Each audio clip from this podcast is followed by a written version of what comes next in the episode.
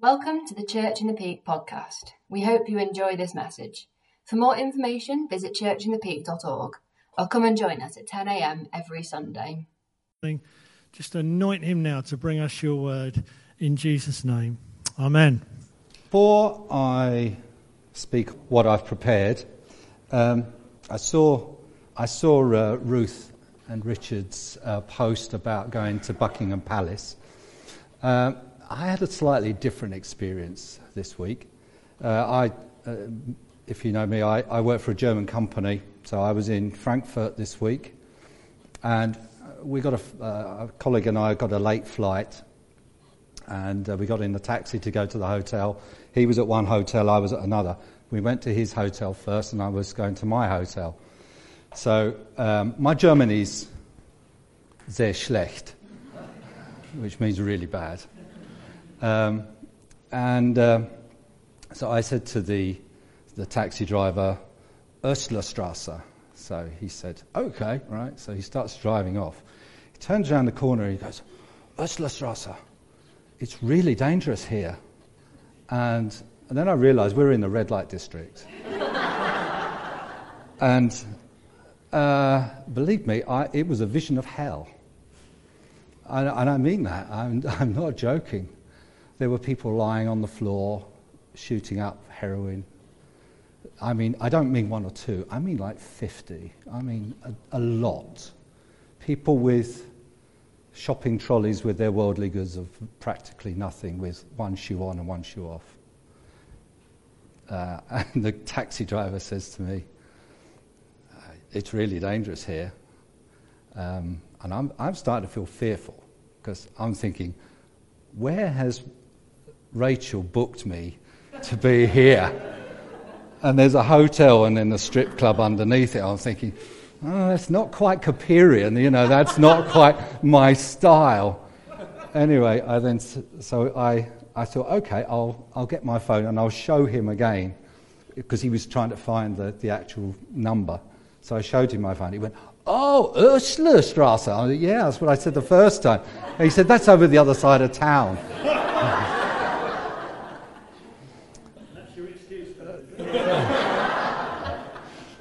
I'm going to the doctor next week. no, it was a horrible uh, scene. And I, I, just, this is a prophetic word. Uh, I, I feel that God would say to somebody that you have accidentally made a chore, or accidentally you have, you have come into circumstances that are hellish, horrendous, not what you want. But just go to Jesus and say, That's where I want to be. I want to be in your kingdom. I want you to take me there. And he will take you there. So the taxi driver then took me off to a really nice hotel, which I was booked in, in a nice green area. And, and I told my German colleagues about this place, and they were like, I don't believe that there's such a place in Germany. I was like, believe me, there is a hell just around the corner from the station in Frankfurt. Anyway, so that's that.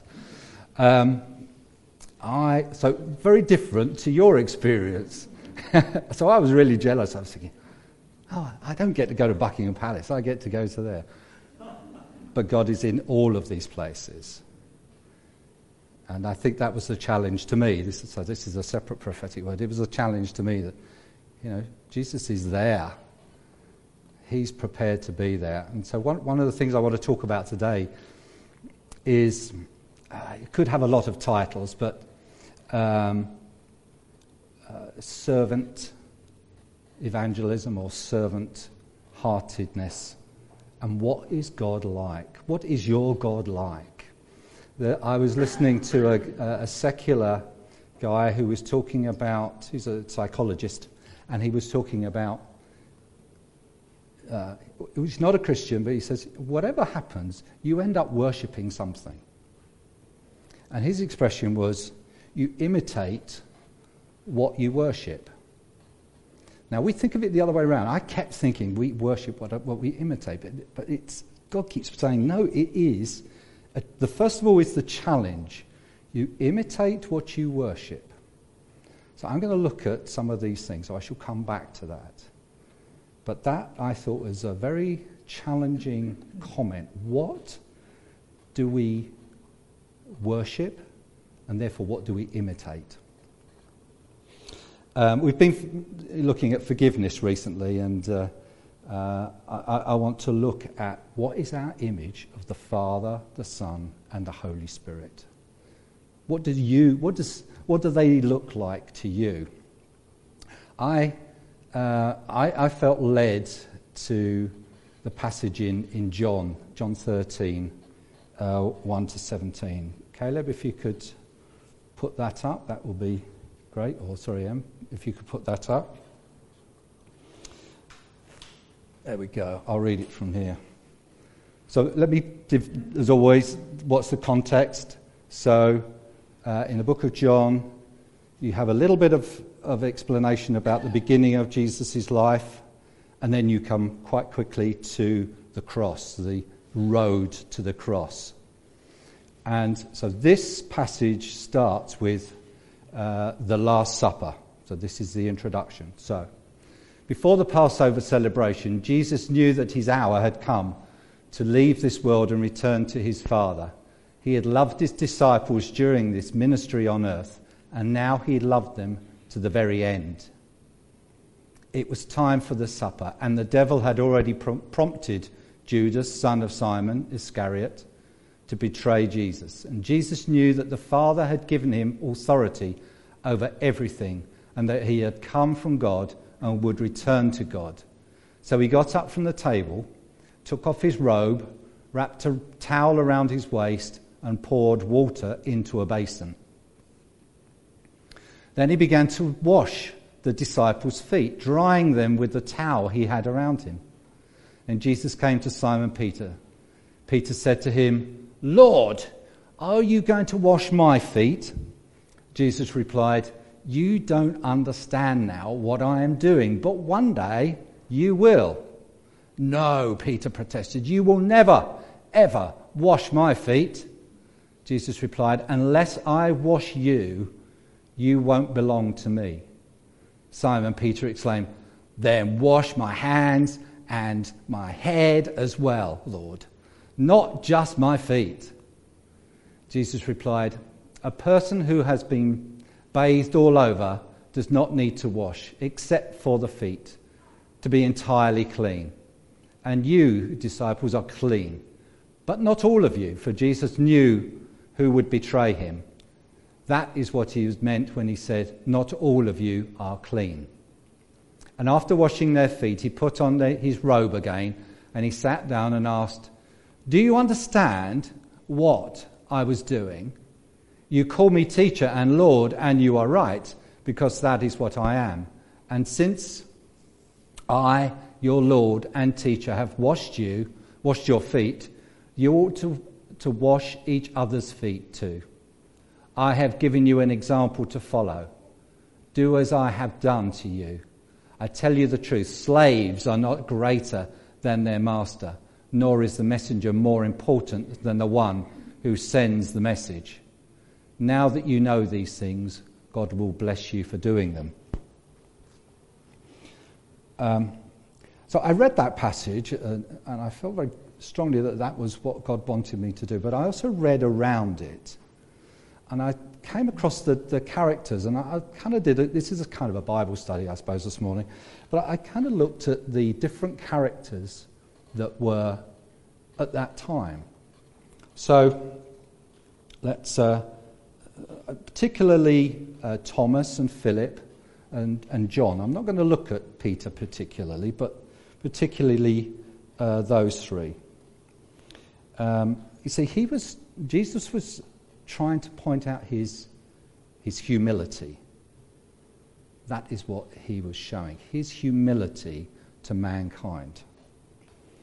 Um, he's saying that nothing is too small uh, in life in our lives for Him to deal with. There's nothing too small. Washing feet to us is, is, a, is a weird thing, isn't it? Uh, because we don't, we don't walk around in open toed sandals in dusty areas, except if you're in the, in the, uh, the Holy Land, I guess. But it's that sense of dealing with things that are very intimate and very small that we need to deal with. And that Jesus cares about everything, all of those things. Even, you know, those people, or probably especially those people I was telling you about in, in Frankfurt, that he cares about them. He cares about if you've made that one choice that's wrong and you've ended up in hell. He wants to draw you back out. He wants to guide you out of that. Um, washing the feet was a very intimate action, and it was something that uh, um, Paul Blecker put something. I think Paul's on holiday, isn't he? Uh, but he put something on the Facebook site as I was preparing this. I, I, haven't asked this to be put up, but I'll read it to you. It's scripture, it's in Ephesians. It says, Always be humble and gentle. Be patient with each other, making allowances for each other's faults because of your love. And make every effort to keep yourselves united in the Spirit, binding yourselves together with peace. For there is one body and one Spirit, just as you have been called to be one glorious hope for the future. So, what is your um, experience or impression of what God is like? And that's what I want to look at now. Um, Philip and Thomas and John. Let's have a look at those. Um, I looked, and, looked up, and those, those three were there at the very beginning of Jesus' three year ministry. They were some of the first called. So they'd seen three years of his teaching, amazing teaching. And yet, they were so, they didn't grasp what he was saying. They didn't grasp even entirely who he was. They were still had lots of doubts. And I thought that was really interesting and really helpful in many ways because we can all have that wrong image of who Jesus is because sometimes we superimpose, for instance, our parents' attitude towards us and we superimpose that onto Jesus or onto the Heavenly Father. I, am very fortunate. I have uh, he's still alive, but my, my dad, who's 93, not perfect, but he was always and still is uh, fiendishly loyal to his family, fiendishly loving of each one of us. And uh, we had, uh, it was his birthday a few weeks ago, and um, every year we, we go down and we celebrate his birthday. And my brother and I grab whoever uh, children there are, grandchildren, and, and he loves to be with them. He loves to give them a bit of wisdom. You know, are you sure? Shave that beard off to my son. to which my son says, You wouldn't want to see my face. it's not true. But he's, he's fiercely loyal, generous, kind. So I found it easy becoming a Christian because I superimposed my, my dad onto my Heavenly Father. So I had a good start. Many of you don't, or many of the people out in the world don't. And we are to be uh, imitators of Christ. We are to be, to show what Jesus is like by our actions. But what I wanted to, to say is that sometimes we have a, a wrong idea of, of that image, just as uh, Philip and Thomas and, and John did. So there's the, the story when, when uh, John and James, uh, they'd been sent out by Jesus uh, to, they'd been given the power of the, of the Holy Spirit, and, and Jesus said, I'm sending you out to preach the good news, heal the sick, see demons flee. So they all go out there and they see great things. They see the work of God. And then they go to Samaria, and uh, James and John get rejected by uh, the Samaritans. And they come back to Jesus and they say, Oh, we, we went over, it was great. We saw lots of people healed and set free, uh, but we did go to Samaria and they didn't want to know. They were pretty hostile to us. Should we call fire on them, down on them, and eradicate them? And Jesus is like, What are you talking about? No, that's not the grace of God. He didn't say that. It just says he rebuked them. And sometimes we, we need to hear that rebuke. Uh, we were talking in, I, I, I think we're all talking about our prayer meeting this morning. You should come along, I'll tell you, it's great. Um, but repentance is the, is the kindness of God. Repentance brings us through to back to a friendship with Jesus. So when we say, oh, yeah, you need to repent of this, many of us will be like, yeah, sure, you know, yeah, okay, back off, pal. I don't want to do that. That's our pride. But actually, when, when Jesus rebukes, he gives us that, that reintroduction to him to say, I'm sorry, Lord, I've got this wrong. Come and correct me because I want to know you more. I want to know who you are exactly. And I want to know that depth of relationship. Um, so there was another example. Um, oh, yeah, James and John. They're, they're, they've been there at the beginning, and uh, John's always, as you, if you know the, the book of John, John says, you know, uh, I'm the one who Jesus loves the most. He's kind of boastful, isn't he? Um, and, and Jesus does love him. Uh, and there's a, there's a point when James, uh, sorry, uh, yeah, James and John are uh, sitting there and they're talking to Jesus and they say, Can one of us sit on the right hand side of you and one on the left when you're in glory? And the others are really upset about this because they, they see this kind of spiritual pride that has come in to John. And they're really angry about it. And I can, I can kind of get that. What does Jesus do? He rebukes them again, he brings them back to humility so that they can understand what Jesus is like. These things have an effect on people.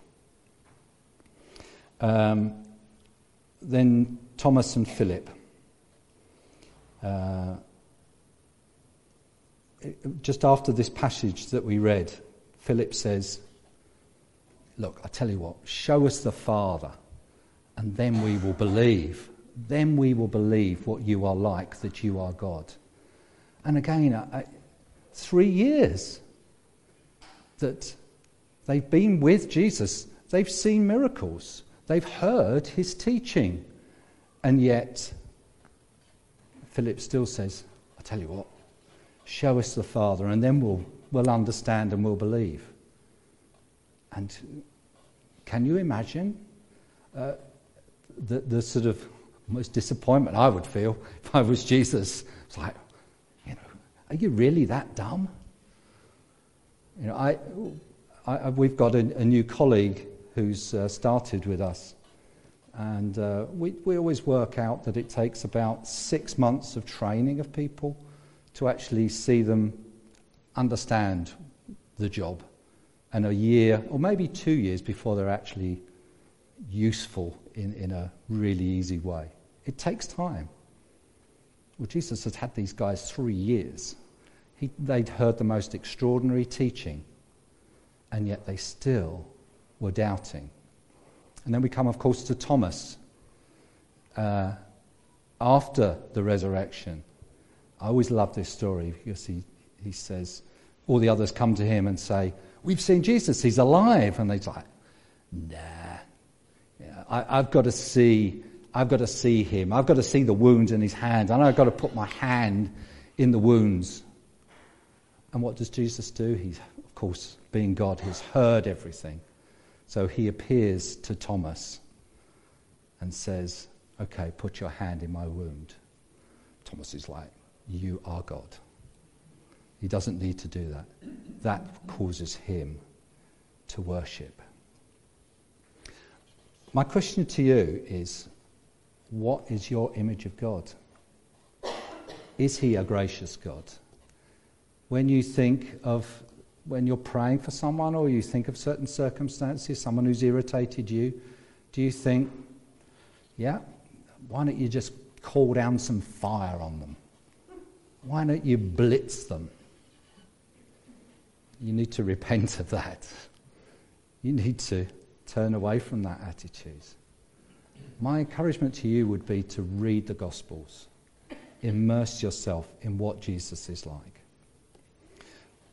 In concluding, what happens is when, so all these characters, they have been with Jesus all that time, they still don't get it. Then they see the resurrected Christ, the one who has cheated death by his righteousness and has risen from the dead. And of course, Pentecost has come as well and filled them with his spirit. That is when they change. So, what do we see with, with um, all these different characters? So, um, Philip becomes one of the first century great evangelists.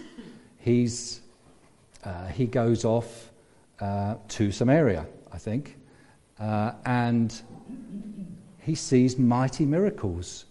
And then uh, Peter and John come and help him because the, the revival is so amazing. And they, fill, they, they pray for people to be filled with the Spirit. And then there's another guy, um, Simon the sorcerer, who comes along and says, Oh, I've, I've seen all the power that's coming here. Can I buy this? Can I have this? Now, perhaps if you'd asked them a few years earlier, they might have gone, Yeah, that's quite interesting. Yeah. Because what they were, all, what they were worshipping earlier, John and uh, Philip, was power, not Jesus. They were, they, their worship was of power. And John, when he was talking about, um, I want to be at, the, at your right hand, he's worshipping his status. And sometimes we have to come to God and say, What am I worshipping? Am I worshipping you because I want to imitate you? If we imitate wanting power, we will call fire down from from heaven on people. If we worship money, we will take that backhander. If we worship just our, our uh, the, the wrong relationships, it will lead us into the wrong area. What we should do is imitate Jesus. And that is a very difficult thing. It won't happen overnight, but be filled with the Spirit and work with the Spirit so that you can be changed. Allow your attitudes to be changed. Believe me, I am not perfect at all, as, as, I'm sure you can all tell. But I want to be more like Jesus. And so I hold the mirror up to myself of what he is like. Read the Gospels, you will see the way that Jesus acts, and then imitate him. I'm sure if I had been, you know, wonderfully godly, I would have got out of that taxi and prayed for people on the street rather than feeling fearful that if I'd got out with my, you know, nice clothes, that I would have been robbed, which I probably would have been within five minutes. But Jesus isn't afraid of that. He is not afraid to go where we are afraid to go. There's an adventure to be had. And grab hold of his hand.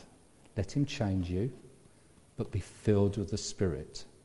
And then you will be able to, to imitate what you are worshipping, which is Jesus. Okay, I'm going to stop there. Can we just can we have a, a song of worship? Um, if you need a choice, Sarah, the last one we did. But I'll leave it to you.